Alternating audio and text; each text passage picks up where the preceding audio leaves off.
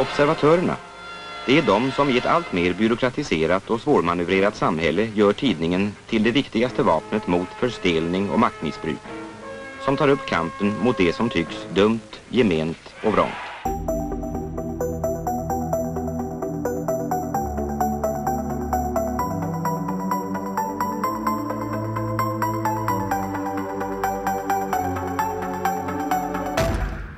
Varmt välkommen till dagens Arenas intervjupodd. Jag heter Jonas Nordling och är chefredaktör just för Dagens Arena. Och varmt välkommen säger jag till dagens gäst Ida Hult. Tack så mycket, kul att vara här. Mm, kul att du tycker det. Eh, jag tänkte börja med att be dig presentera dig själv så att lyssnaren vet vem du är. Tänk att det där alltid är den svåraste frågan, den som borde mm. sitta bäst. Mm. Eh, vad är jag? Vem är jag? Jag är etnolog. Numera betraktas jag väl som någon form av framtidsetnolog eh, eftersom mitt intresse till skillnad från en hel del etnologer ligger framåt i tiden och inte bakåt, även om jag naturligtvis utgår från nuet. Eh, men utöver det så jobbar jag ju som föreläsare men också som strateg och eh, som Head of Foresight, alltså ansvarig för framtidsfrågor. Mm, mm. Och du gör det på egen byrå eller är du anställd? Eller? Det uppdraget är jag anställd. Mm, var då? På If, försäkringsbolaget If. Mm, mm. Man blir lite nyfiken hur en etnolog hamnar i den här delen av näringslivet.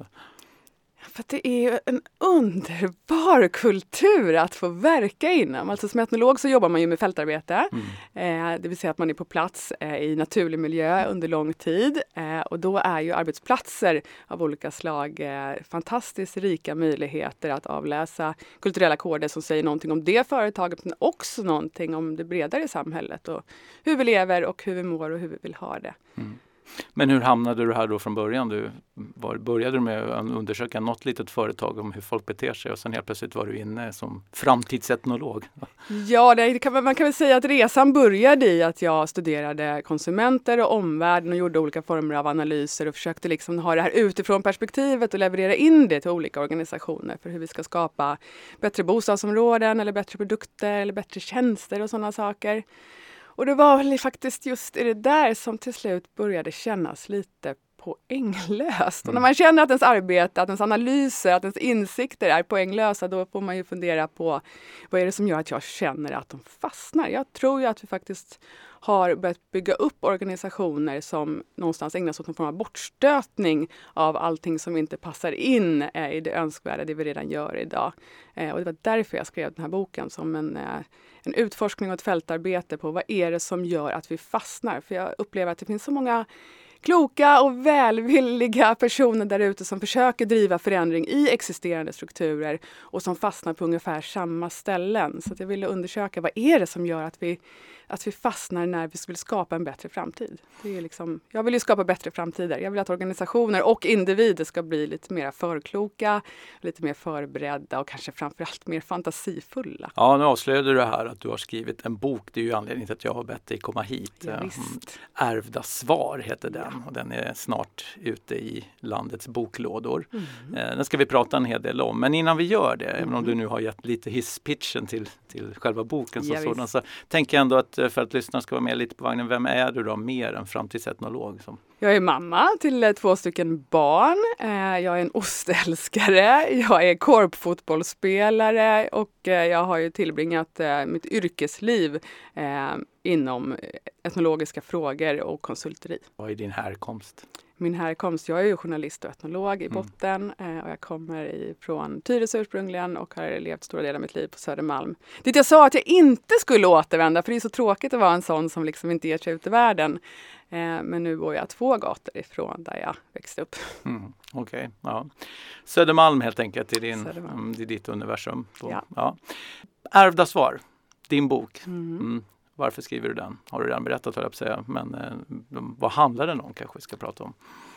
Ah, varför jag skrev den får jag faktiskt ändå måste jag börja med. Mm. För det är ändå, jag, jag, tycker inte att vi har förbättrat världen nog mycket. Mm. Eh, och när vi driver förändring mot förbättring så tycker jag att vi fastnar. Det är ju liksom den stora mm. biten. Och ärvda svar handlar om eh, att vi använder oss av gamla mentala modeller, eh, gårdagen, liksom eh, lite färdigtuggade svar som vi fiskar upp någonstans ur djupet av vår hjärna eller vårt hjärta för att vi kanske inte riktigt vet vad vi ska svara och så mm. jobbar vi på på vedertagna maner och tror att allt det här sammantaget ska leda till en annorlunda och bättre framtid och det tror jag ju inte att det går. Nej. Kan du ta några exempel på vad som är de ärvda svaren, som det som vi tuggar? Liksom? De ärvda svaren har vi, mm. dels har vi väl personliga ärvda svar, det tror jag att vi alla har. Eh, från, vad, kan det vara till exempel? Från vår bakgrund och från en mm. erfarenhet. Mm. Ja, för egen del, om jag ska dra ett eget ärvt svar, mm. det brukar alltid vara populärt. Mm. Eh, så hade jag ju väldigt länge känslan att jag måste skaffa mig ett riktigt jobb.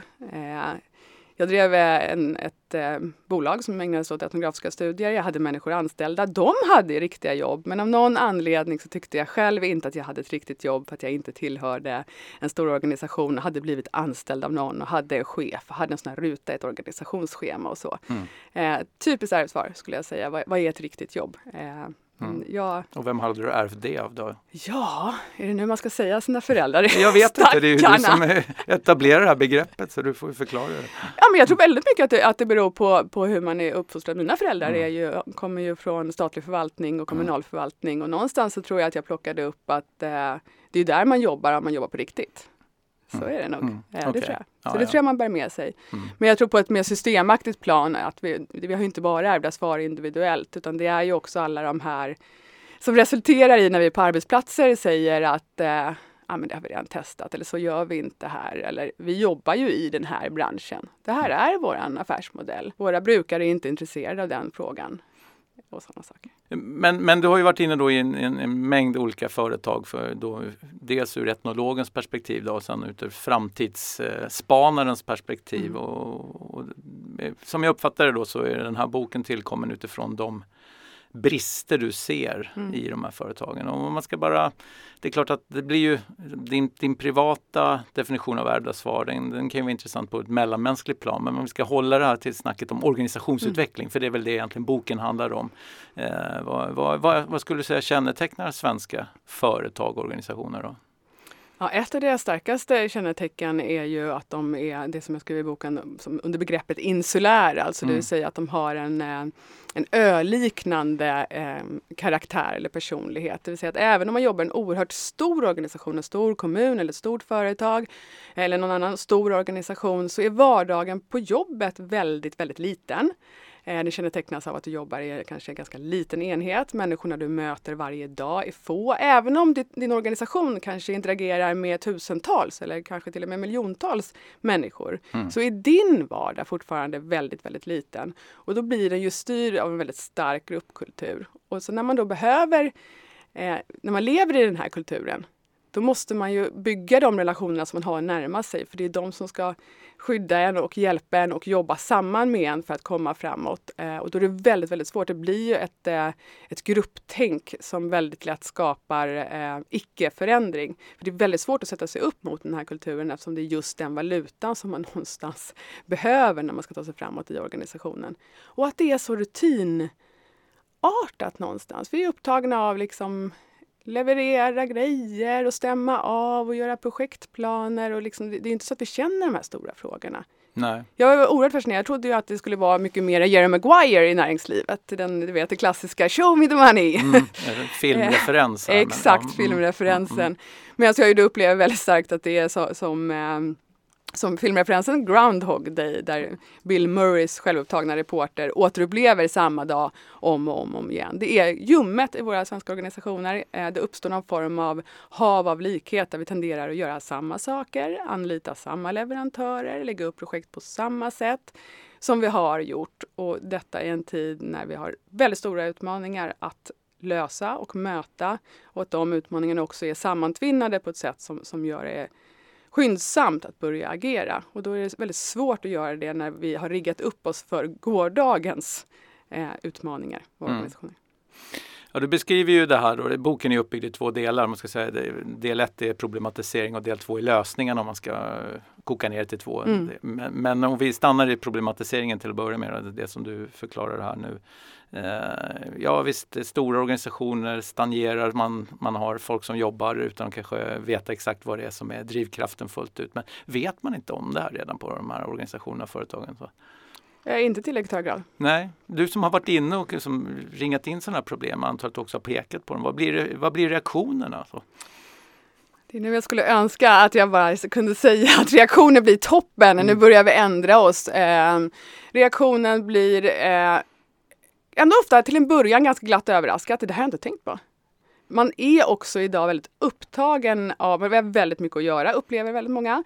Eh, väldigt mycket information att ta hand om och vi, då blir vi liksom inte riktigt öppna. Alltså vi blir ju förändringsimmuna. Vi tar inte in liksom det bredare synfältet utan vi får lite tunnelseende och jobba på. Då är det ganska lätt att i vardagen glömma bort framtiden och glömma bort de stora frågorna. Så först upplever jag ofta en eh, igenkänning, en lättnad, eh, lite skratt. Lite skrattet fastnar i halsen. Och sen är det ju oerhört svårt ändå att få fäste för att framtiden och stora utmaningar är eh, out of scope. Det passar inte in i just det här projektet och inte just det här projektet. Eh, de stora frågorna är ju det man kallar för långsiktiga prioriteringar och de blir det liksom aldrig tid för. Nej. Eh, så vi skjuter ju dem framför oss hela tiden. Så jag tycker att det är oerhört problematiskt och eh, väldigt viktigt att vi skyndsamt ändrar det här arbetssättet. Ja, eh, reaktionerna förstår jag du beskriver här nu men, men det möts inte heller av reaktioner som att vi vi vill inte ändra oss? Eller det, alltså... Ja men det upplever jag inte. Jag Nej. upplever att man vill ändra sig. Eh, men det är en himla skillnad att vilja jämfört mm. med att göra. Alltså, mm. Gapet mellan dem är oerhört stort. Det är ju lite som att gapet mellan att veta att någonting är bra eller dåligt för oss eh, jämfört med att, att göra någonting åt det. Så att jag upplever att det är görandet det brister. Mm. Skulle snarare säga att, att välviljan är väl oerhört stor. Alltså jag tycker det här årtiondet än så länge, nu har det inte pågått så länge, men präglas ju av alla dessa ambitioner som vi har. Mm. Ambitioner mm. för 2030, ambitioner för olika typer av commitments på hållbarhetsområdet. Alltså det präglas ju oerhört mycket av att vi liksom vi, Någonstans finns det ju talangkrig som också görs utifrån vision. Mm. Hur spännande det här företaget är, hur, hur mycket vi har ett större syfte. Eh, kommer att jobba hos oss för att det är inte bara ett jobb. Alltså jag upplever att den välviljan är oerhört stor. Det som jag vill bidra med i boken är ju också att vi måste skapa oss framtidsbilder som är så tydliga att vi kan leda från dem och inte emot dem. För att annars så får vi ju inte, om vi har de här fina commitments för 2030 så kan vi ju inte släppa det där mm. med vår goda välvilja eller en läpparnas bekännelse för det här målet. Utan säger vi att det ska vara så här 2030, ja men då måste vi också backa till 2029, 2028 och gärna också då fram till faktiskt idag därför att annars kommer vi inte göra Nej. många knop. Så jag upplever att det är det verkliga görandet som är problemet och att man faktiskt då inte inser att man måste rucka i processerna nu. Att man, liksom, man sänker ambitionen redan innan man har börjat. Och det, mm. nej, det är inte min grej. Om vi drar tillbaks det här med titeln då, ärvda svar. Mm. Om liksom konkretisera, vilken typ av ärvda svar ställer till det i, i dagens svenska organisationer och företag? Det som ställer till allra mest skulle jag säga är det som, som vi omedvetet köper in på. Alltså som etnolog så är man ju fokuserad på den egna kulturen. Eh, känn dig själv, står det på Nordiska museet som en sån här eh, maxim för etnologer. Det handlar ju alltså om den egna kulturen och den är svår att se. Den egna kulturen blir osynlig för oss.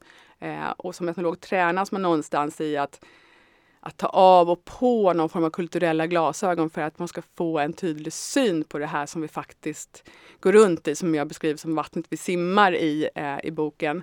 Eh, och den är ju väldigt viktig för att kunna se vilka antaganden vi gör. Alltså vi ser inte kultur för att vi faktiskt ser med den.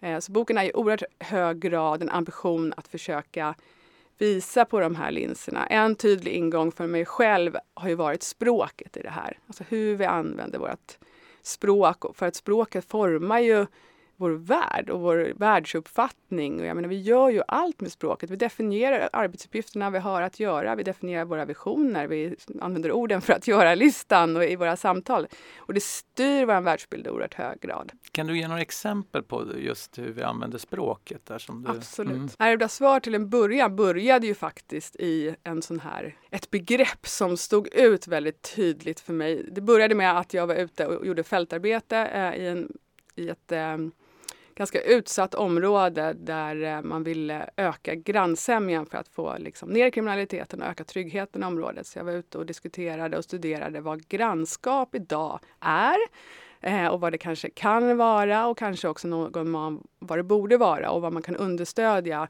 från byggare, från fastighetsvärdar för att skapa den här grannsämjan.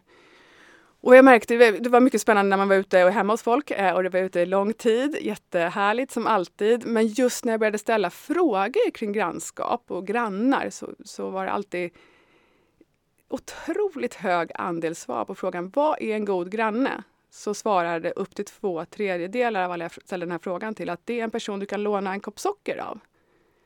Och det för mig blev så fantastiska svar Då, att jag vet inte Jonas, hur ofta mm. använder du uttrycket nej, nej, en kopp socker nej, till vardags? brukar man säga så här, Allers från 40-talet brukar det ja, Det är ju det man ser framför sig, hur mm, man liksom mm. hjälps åt. Kvartersbutiken har stängt och nu ska någon härlig hemmafru nu mm. slå mm. ihop en, en sockerkaka och får hjälp av den goda grannen. Och då insåg jag att vi, när vi inte har ett färdigt svar, så fiskar vi upp någonting. För det är ju det framför allt när man intervjuar folk. Alltså mycket av fältarbete handlar om att titta på vad folk gör för att vi har väldigt svårt att artikulera eh, i någon form av verklighet vad vi gör. För att vi vill vara så, vi är tillmötesgående i en intervjusituation. Vi försöker ju hjälpas åt. När man då får frågan, ja då vill man svara och då svarar man kanske inte så som man känner och gör, för det har man inte tänkt på, utan där kommer och så konstaterar vi att det här är ett ärvt svar. Vi säger det här därför att vi har inget svar och tanken går, ja, när senast jag hörde någonting om en granne, ja men det, då har vi allers. Mm. Det är där jag hamnar. Så det blir liksom ingången till begreppet ärvda svar. Och jag tycker vi ser det otroligt tydligt i våra organisationer. Se bara på hur vi använder ord som eh, förnuft eller, eller känsla. Man säger ju inte att det är bara objektivt så att. Eh, det kanske bara är förnuftsmässigt som, men man säger det kanske bara är min upplevelse. Men också faktiskt eh, någonstans exemplet mellan individen och kollektivet. Det kanske bara är jag säger man, men man säger sällan det kanske bara är ni. Mm. Eh, vilket vi kanske borde göra oftare någonstans. Mm. Eh, men där ser man en väldigt... stämning då? Det... Ja, det blir dålig stämning tror jag. Mm. mm, mm. men det, ibland så är det dålig stämning. Mm. Inte av ondo. Dock. Nej, det tycker jag går som en röd tråd i hela boken, att det är inget du ryggar för. Så. Nej, jag kan mm. tycka att dålig stämning ibland kan, eh, kan pigga upp och mm. det kan eh, ruska om lite. Men om man ser då på det här med, med, med förnuft och känsla så ser man ju hur, hur, tydligt och objektivt och logiskt vi ändå värderar eh, förnuftet om man ser till våra känslor som vi då värderar ner, som är, vi måste lägga in det här ordet bara innan vi pratar om det. Och sen finns det då en uppsjö av saker som legitimiserar, alltså gör det väldigt naturligt den här konstruktionen som en organisation ändå är. Jag tänker till exempel på en sån sak som att i väldigt många av de här organisationerna jag varit inne i så kallas alla chefer för head of någonting. Man är head of design eller man är som jag head of foresight. Alltså jag står ju mitt i det här. Mitt i alla problem jag beskriver. Eh, men head of innebär ju då alltså att ledaren är huvudet. Och vad blir då medarbetaren? Det säger sig ju självt då att då är ju medarbetaren någonstans kroppen. Eh, vad kan kroppen göra? Kroppen kan ge signaler och komma med input och så, men, men det är huvudet som bestämmer. Också den makt, faktiskt maktfrågan det innebär att det är inte helt lätt att gå till huvudet och säga att huvudet agerar just huvudlöst. Så att redan där så har vi någonstans skapat en naturlig ordning av det här organisationsförfarandet som faktiskt är en, en kulturell konstruktion. Så mm. Jag jobbar väldigt mycket med orden och också en stor del av boken är ju vigd åt det som jag benämner som jobbskan, alltså våra ibland fåniga begrepp. Många är ju på engelska, eh, även i svenska organisationer. Eh, de är väldigt eh, kännetecknas väl som bass eh, eller jargong kan jag säga som en note att det var ganska svårt för mig, insåg jag när jag började skriva den här boken, att skriva om de här sakerna utan att själv fladdra iväg. Mm. Jag var tvungen att vaka på mitt eget språk för det är så infiltrerat. Och jag kan känna att fackspråk det är av godo, framför allt i de yrken där man behöver ha distans.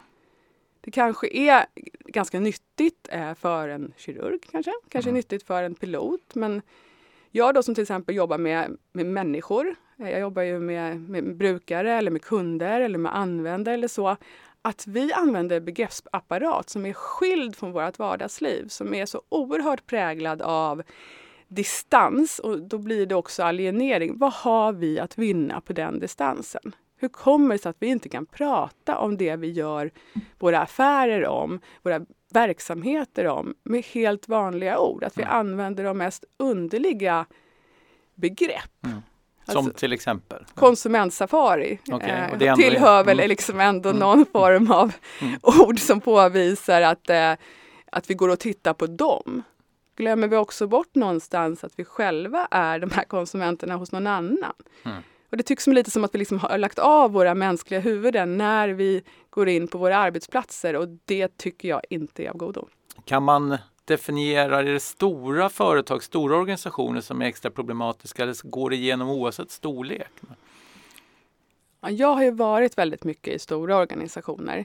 Eh, många av dem också stora svenska organisationer som verkar internationellt. Eh, då får man väl också till ytterligare en dimension på det. Men jag har ändå varit inne i organisationer som inte är de här megabolagen. Eh, och jag tycker att man ganska snabbt hamnar i det här. Dels ganska snabbt i storlek men också ganska snabbt efter ett grundande. Det, det är inte så länge eh, som ett startup till exempel lyckas förhålla sig som en startup-spelare utan när man växer, när man börjar skala upp så tenderar man att gå in i den här organisationsmallen som då ser ut på ett visst sätt. Och till dess natur så hör jag att det, det handlar om att reducera fel, det handlar om att effektivisera, eh, det handlar om att bli snabbare. Och många av de sakerna är ju bra eh, och många av de sakerna är av godo. Men när vi gör det helt och hållet som någon form av, av de enda signaler och enda mätetal vi har. Ja, det baksidan blir då det är att vi reducerar bort kreativitet, nytänkande och andra saker. Och någonstans är det en enorm riskexponering om man ser till företagssidan att, eh, att ha det så. För då är man, liksom, man, är, man är uppbyggd och skruvad mot en gårdag och det kanske inte riktigt, vi har inte en sån stabil omvärldssituation idag att det är försvarbart. Men Mm. också om man tänker ur ett större perspektiv att Alltså företagen är väldigt viktiga i den typen av omställning som vi behöver idag. Och att, eh, att de fortfarande ägnar sig åt effektivisering och ser sig själva som har någon form av evigt liv. Att allt viktigt kan vi skjuta framåt och att man inte har en sån lång horisont att de stora viktiga problemen tar sig inte in i planeringshorisonten. Ja, då bäddar vi för problem. Ett tag pratade man mycket om förvaltare och förnyare. Är det inte här lite samma sak? Det vill säga, det- förvaltare det är väl just de som använder ärvda svar bara håller fast och så förnyarna är de som alla vill ha. Ja, vi säger att vi vill ha dem. Men sen ska de banne mig passa in när de väl är på plats. Mm. Och börja jobba efter de vedertagna parametrarna och blir oerhört obekväma. Jo, jag tycker det ligger någonting i det här med, med förvaltare och, och förnyare. Eh, och, och båda har ju sitt värde onekligen. Har de det? För jag tänker förvaltarna, vill någon ha dem nu för tiden? Då? Om det är som du säger, det bara stagnerar och sen så glömmer man varför man finns. Förvaltarna utgör definitivt merparten av organisationerna idag. Mm. Eh, så att uppenbarligen så, så vill man ha dem. Eh, det Ja, ger en men- stadighet. Men det inte din tes är att man, man tror man vill ha dem men man vet inte sitt eget bästa. Min tes är i alla fall att jag önskar att fler skulle vilja ha eh, och kunna härbärgera även förnyarna. Mm. Ett annat buzzword som har eh, flugit rätt mycket är ju det här reason to be eller raison d'être som det heter på franskan. Och jag vet inte vad man säger som svensk etnolog men, men i alla fall varför man finns, existensberättigandet helt enkelt för företaget. Är det inte ändå en grej som de flesta organisationer och företag nu hela tiden brottas med? Varför finns vi?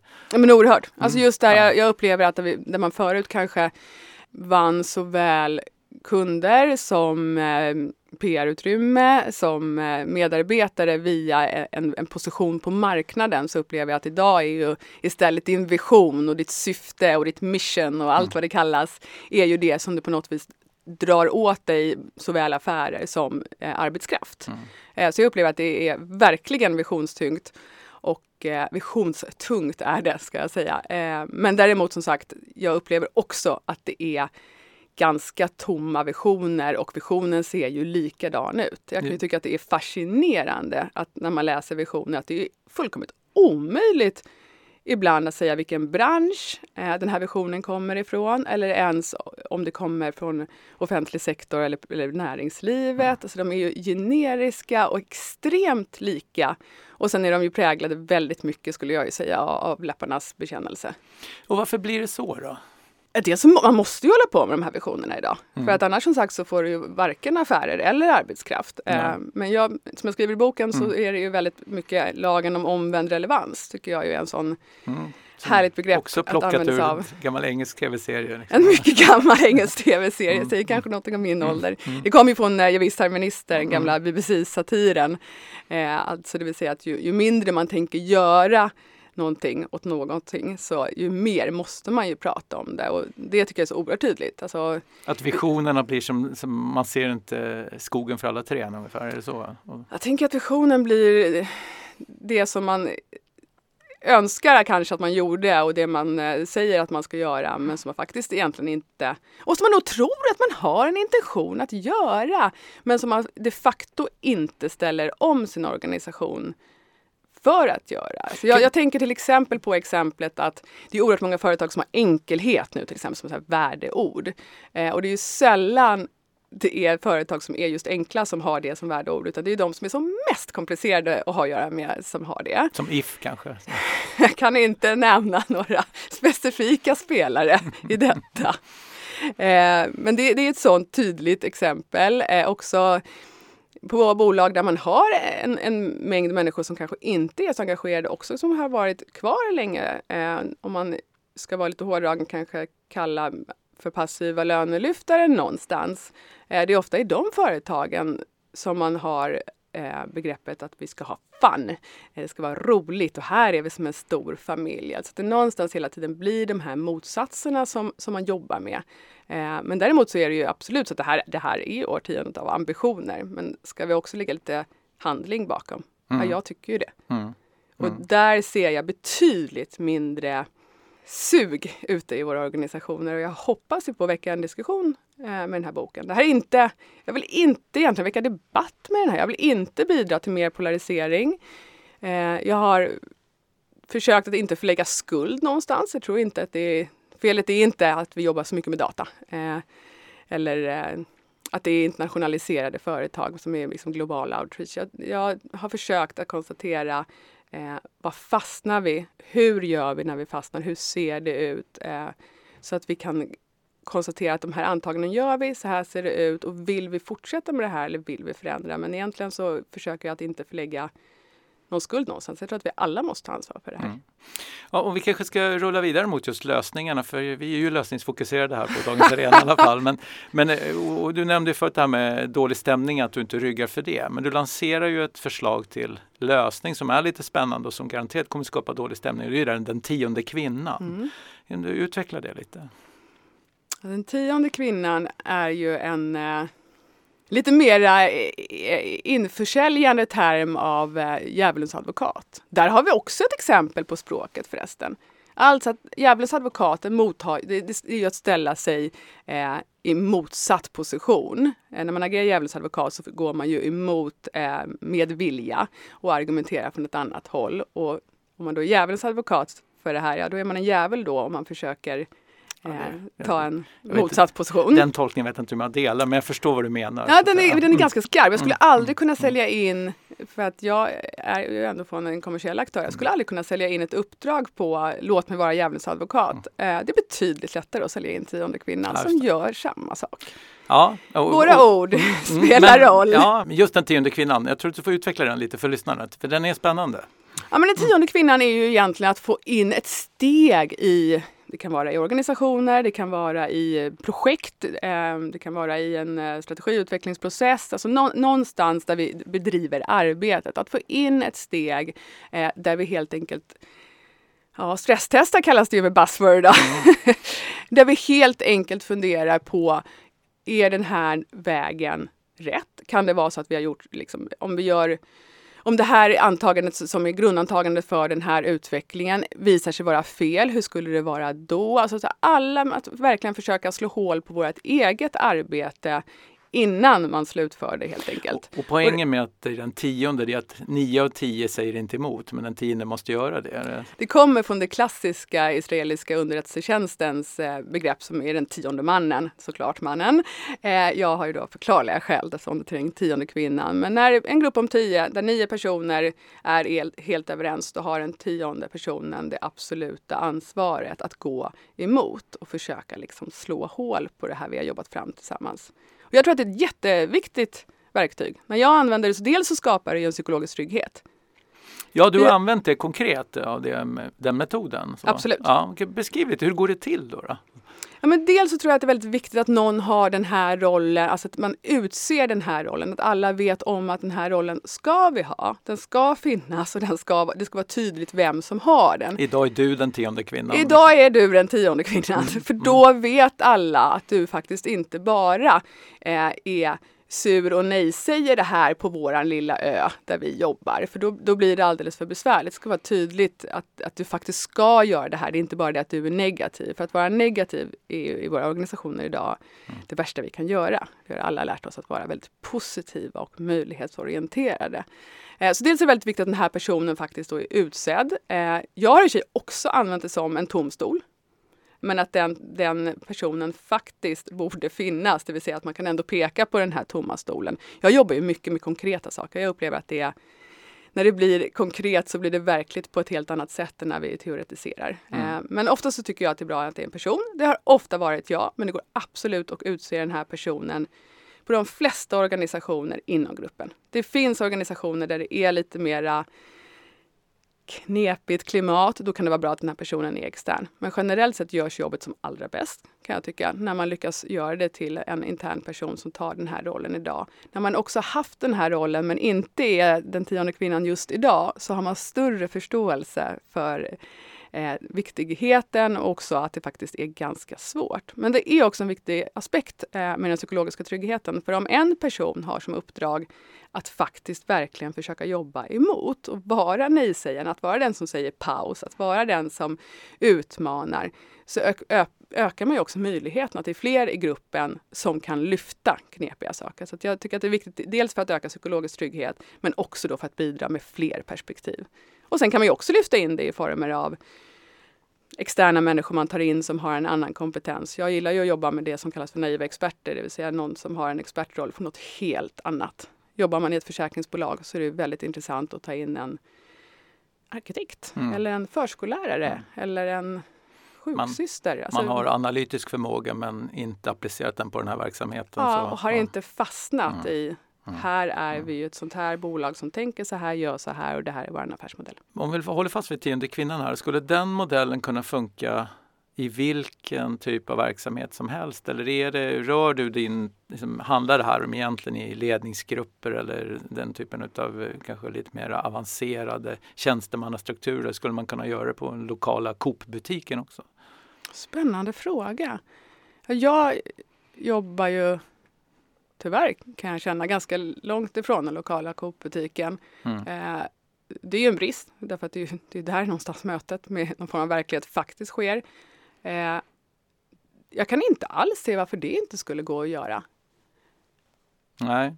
Nej, jag, Det vore ju fantastiskt att, göra det, att, att ha det som arbetssätt genom en hel organisation. Jag har jobbat med det i, i grupper där, där man ska fatta beslut, där man ska lä- lägga planer eh, som ju sen eh, någonstans går neråt organisationen. Men jag kan inte se, det är ju en utmärkt idé.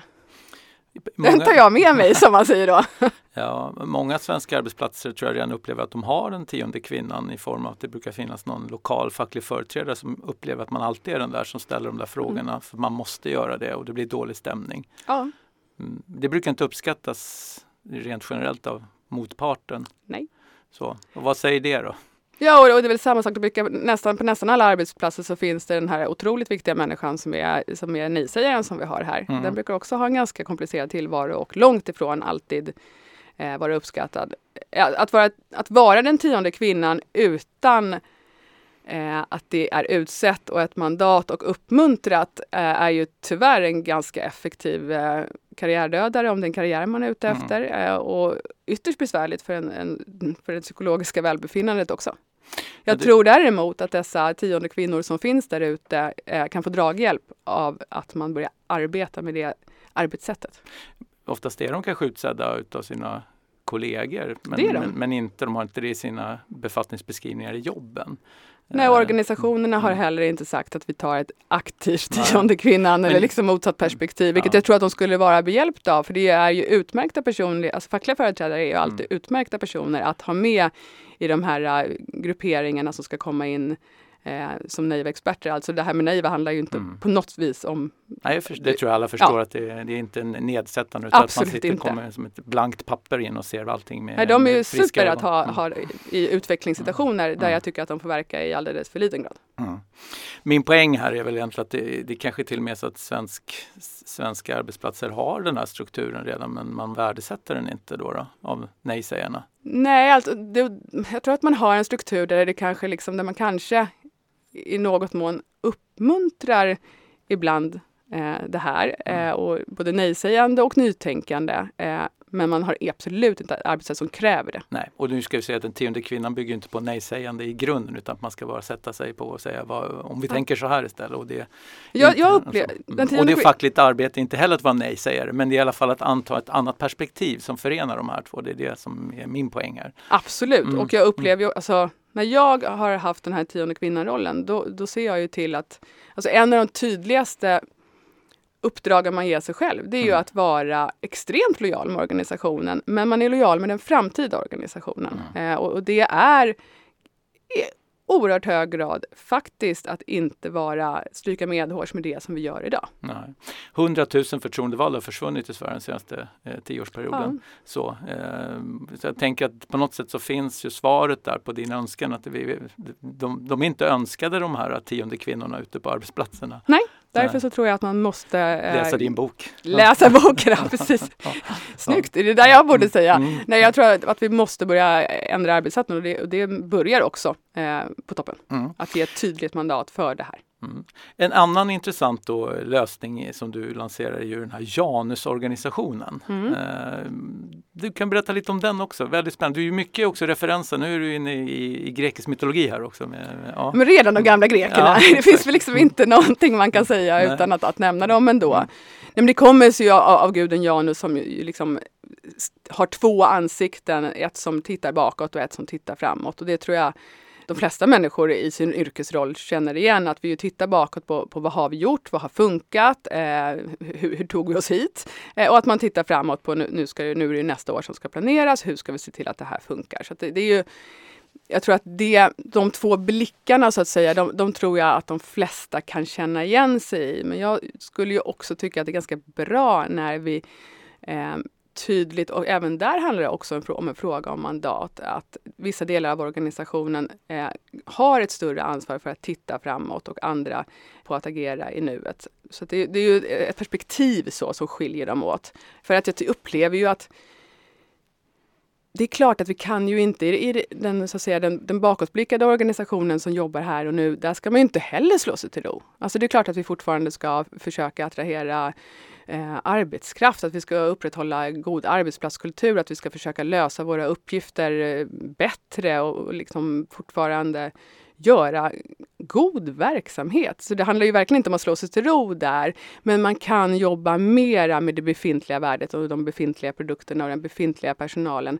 Eh, men den, det företaget blir väldigt riskexponerat i och med att vi har en ganska snabbrörlig, en ganska rörlig omvärldssituation. Alltså där skriver om det i boken, men det finns ju många begrepp för vår tid och många handlar just om att det är baksmällans tid och det är den stora rörans tid och det är oredans tid och så. Då tror jag att vi måste ha den här andra organisationen som är duktiga på att leva i röran, som inte så mycket försöker den första, där den första organisationen kanske försöker sortera röran, så är den andra mycket mera leva i röran.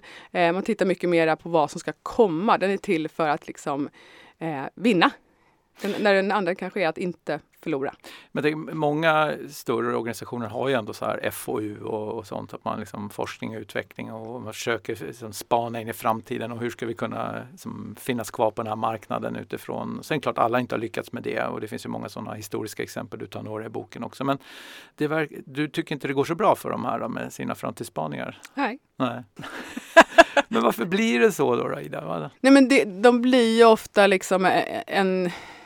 Dels så får de ju ofta inte alls det uppdraget som de kanske hade tänkt sig.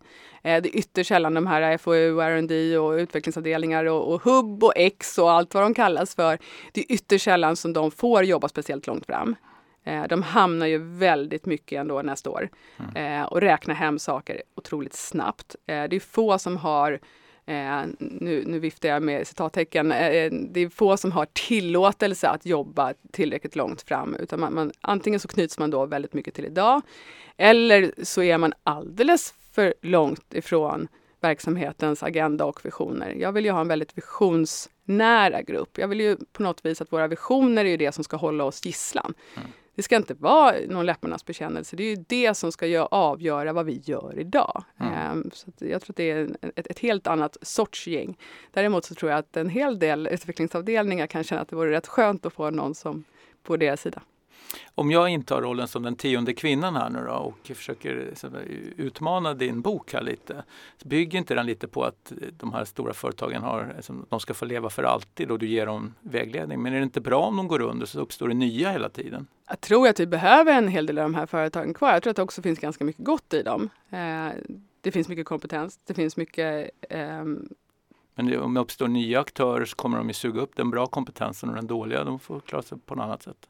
Det är inte så marknaden ja, då, ska fungera. Ja, marknaden kommer ju fungera så. Mm. Lite krasst. Är det dåligt? Alltså, det är ju ganska, nej, just det tror jag inte är dåligt. Men mm. däremot så länge vi har stora företag och organisationer, men kanske framförallt stora liksom, multinationella spelare, mm. så är det ju bra om de deltar i den omställning som vi alla behöver göra.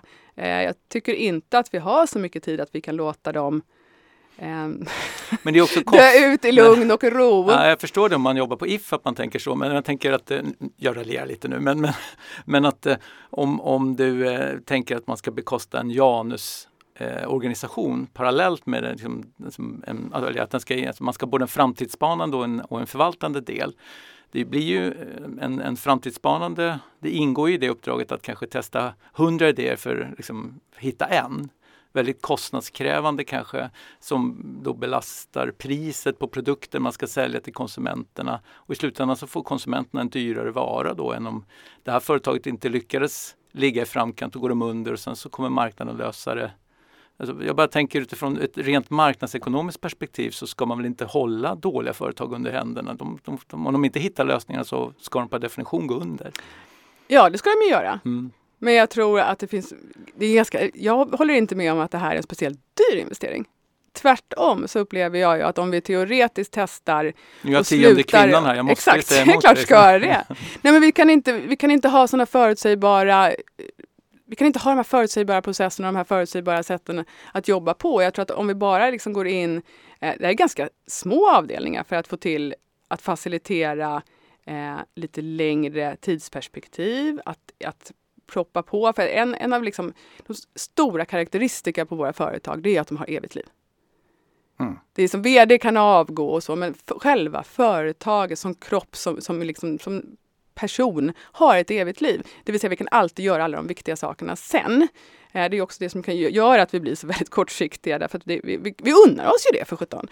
Eh, mm. Vilket jag kan tycka är problematiskt. Men en, en framtidsavdelning, den här andra delen av en Janusorganisation, är ju en ganska billig investering för att försöka få den stora kroppen att göra bättre saker. Att testa. Det handlar också mycket om att testa i teorin. Väldigt mycket av det som jag gör är ju egentligen också för att hur ska vi driva förändring? Alltså jag, jag jobbar ju mycket med ett verktyg som heter Primortem, alltså att göra att man obducerar ett, ett förlopp, eh, en relation, eller vad man nu har i, i förtid innan det har liksom barkat. Vad, vad dog patienten av innan vad den blev sjuk? Vad dog patienten av innan den blev sjuk? Mm, mm, mm, varför skiljer jag och min man oss om fem år? Eh, varför går det här företaget under om tio år? Eh, man kan ju också precis lika gärna använda det för att få loss oss ur status quo någonstans. För det, det kan ju ibland vara väldigt eh, problematiska produkter som, som man säljer. Och då kan man ju också, om, om ingenting har förändrats om tre år. Mm. Vi står fortfarande bara och pratar om, om klimatfrågan men har fortfarande bara en person anställd. Om mm. ingenting har hänt om tre år, vad har vi ägnat oss åt? Då ser man ofta ganska tydligt den, de exakta strategiska planerna eh, i den analysen. Jag har egen erfarenhet av att sitta i lite styrelser där man så säga, tvingas göra den här typen av riskbedömningar. Det landar oftast i fantasi. Alltså man måste ha fantasi för att förstå vad som skulle kunna komma att hända. Fantasi är ju inte alla människors starka sida men det, på något sätt så är det så att det, det du egentligen söker är fler fantasifulla bedömningar av framtiden. Då. Ja, jag tycker att vi har liksom lite av en, en kollapsande eller åtminstone en väldigt svagt levande ja. föreställningsförmåga idag. Och det, mm. det, är ju en risk i sig. Mm. Alltså det ser man ju också om man, om man går igenom rapporterna efter de stora katastroferna, om man läser eh, konventionen efter tsunamin, om man läser efter corona, om man läser efter 9-11, så det de hela tiden kommer fram till i de här äh, rapporterna är ju att det, det är en brist på fantasi. Mm. Alltså ett fantasilöst ledarskap är ett dåligt ledarskap, ett extremt riskexponerande ledarskap. Och fantasi, absolut, det kanske inte är alla människors starka sida. Men man är betydligt bättre på det om man åtminstone tillåts. Mm. Alltså det, det, idag har vi skapat organisationer där liksom de fantasifulla idéerna bedöms av någon som minimerar risk och räknar. Men det är rätt sällan som de här människorna som minimerar risk och räknar bedöms av ett kreativt gäng på mm. hur, hur, fantasifulla deras lösningar ja, är. Jag tänker så att du nämner själv vilka ord som är inne och inte. Så, så här, det är sällan man ser en platsannons söka en VD eller en head av något slag där det står att du ska vara fantasifull. Nej. Det är ett negativt uttryck och det kanske kommer fortsätta för att fantasi förknippas med hittepå. Absolut. Mm. Som ja. flum och som trams och liksom. Ja. Så det är flummet vi slår ett slag för eller du slår ett slag för? Så. Ja, jag tycker ju att flummet skulle kunna kanske upphöjas mm. lite bättre verksamhet. Jag kan bli otroligt trött på att någonstans att, att att göra en tionde kvinna-bedömning eller göra ett escape room. Liksom, vad har vi tid för på den mm. här viktiga konferensen? Därför att liksom, i åtta av dess tolv timmar ska vi ägna åt olika typer av Excel-relaterade mm. aktiviteter. Mm. Så har vi lite tid kvar. Vilken typ av, ska vi må bra? Ska vi vara lite fantasifulla eller hur ska vi ha det? Mm. Och framtidens risker, de stökar vi av inför kvällens dans. Ja, gärna med en extern föreläsare som, som, som kommer in och berättar för oss hur det är och så att mm. vi liksom lyfter blicken. Liksom. Lite fantasifullt, gärna med den här spännande företags eller föreläsningsrösten mm. om vad som händer 2050. Och nu kan ju du åka runt och göra det med din bok som grund. Exakt! Så, ja, jag tänkte det. Ja. Du, jag tänkte, vi ska ändå, vi har pratat länge nu, men jag tänker en, en dimension som vi ändå tror jag bör beröra. Du inledde ju med att eh, du också liksom, rört dig även i kommuner, eller du drog upp kommuner som exempel i alla fall. Liksom. Men, men, skulle du säga, det här vi har pratat om nu, är det applicerbart på den här typen av offentlig verksamhet där man ändå kan säga att det finns ju ett alltså, reason to be är klarlagt, man ska alltid existera. En kommun kan inte gå i konkurs och man har eh, alltså, tydliga eh, politiska grunder till sina som, verksamheter. Som, liksom. de, de lirar inte riktigt kanske i den här, på den här spelplanen du pratar om nu eller? Ja, men jag tror en, en bitvis att eh, du har rätt och bitvis så tror jag inte det. Nej. Jag har ju, eh, när jag För du vill ha den kundgruppen också, kommuntjänstemän? Självklart. Ja, mm, mm, jag är bara ute efter mm, kunder. Mm, jag är inte ute efter att förbättra nej, någonting. Nej, nej. så är det ju. Är, är, det en motsägelse de två eller kan man inte göra båda menar ja, jag, jag, tror nog att de går att förena i den bästa av världar. Ja. men nej, ibland men, kan man väl ifrågasätta även, även det motivet. men skämt åsido, men, men du, du tror att det går att applicera de här tankarna även på en kommunal verksamhet? Menar du? Ja, jag har kollat, eh, alltså under gång när jag har skrivit så har jag såklart haft möjlighet att, att eh, diskutera med, med en del människor. Eh, de, upplever, de känner ju igen problembeskrivningen, eh, hur man jobbar, hur arbetsdagen ser ut, eh, hur man stänger in tiden i små tidsfönster, hur eh, de långsiktiga prioriteringarna liksom alltid hamnar på parkeringsplatsen till förmån för någonting annat. Alltså de känner igen hela problembeskrivningen av var vi fastnar, hur vi jobbar och hur vi agerar. Jag tror också att de har nytta väldigt mycket av verktygen. Sen är det klart att, att de är till slutändan riktas mot olika saker. Men jag skulle ju föredra att ha även kommuner som är både förberedda, förkloka och fantasifulla än inte. Säger alltså Ida Hult som är här gäst i Dagens Arenas intervjupodd med anledning av sin nya bok Ärvda svar. Ida, jag tänkte vi skulle runda av. Eh, nu har du chansen, har du fått fram ditt message track eller, för, eller är det någonting du vill, liksom, det här vill jag verkligen det är mitt budskap för idag. Jag är ju inte en sån som repar in lite färdiga prator av natur, naturens, men jag får väl dra till med dem ändå då, mm. eller hur? Nej, någonstans, jag hoppas ju på att det ska bli många som läser den här boken, såklart. Eh, jag tycker man ska läsa den här boken om man någon gång känner att man har försökt driva en förändring i en existerande struktur och gått på pumpen. Eh, jag tycker man ska läsa den här boken om man vill utmana sitt tänkande, om man liksom vill få någon form av försök till eh, omskakning till någon form av reningsbad och sen så hoppas jag att det blir jättemycket diskussioner. Stämmer den här bilden? Stämmer den inte? Och om den stämmer, vad kan vi göra åt den? Jag har varit extremt noga med att inte komma med en här har vi femstegsmodellen, så här löser du ärvda svar, eh, så här besegrar du dina ärvda svar på sju minuter. Eh, men jag tror att det finns många där ute som sitter på tips tricks, knep, förhållningssätt, möjligheter att, att, ta de här samtalen om de stora svåra frågorna framåt. Och det hoppas jag att det blir fler diskussioner och eh, att vi kan hjälpa varandra i den diskussionen. Ja, det finns en hel del att hitta i din bok för den som är intresserad av organisationsstrukturella utmaningar. Om man vill komma i kontakt med dig, liksom, hur gör man då? Ja, LinkedIn är väl en ganska bra kanal skulle mm. jag säga. Ja, för jag tänker mig att du kanske också vill prata om dina tankar och idéer för, för de som har frågor kring det här. Absolut. Mm. Volante är ju en bra port in till mig. Det är både Bok. såväl bokförlag som talaragentur och jag vill gärna ha eh, diskussioner via LinkedIn. Mm, fick vi med det. Inte reklam utan samhällsinformation helt enkelt. Precis. Mm. Ida, stort tack för att du ville hänga med mig här en timme och snacka om din nya bok. Tack för att jag fick komma hit. Och du som har lyssnat, stort tack för att du har hängt med hela vägen hit. Nu vet du mer om Ida Hult och hennes nya bok Ärvda svar som alltså har en hel del tankar kring hur vi ska ta oss vidare in i framtiden på det mest optimala sättet. Jag heter fortfarande Jonas Nordling och är fortfarande chefredaktör på Dagens Arena. Det är vi som ger ut den här podden. Eh, missa ingenting av det vi gör genom att helst prenumerera på vårt nyhetsbrev. Du hittar lätt hur du gör på vår hemsida och prenumerera gärna på den här podden också genom att eh, klicka på prenumeration i den spelare du använder. Med det sagt, ha det bra tills vi hörs igen och ta hand om dig. Hej då!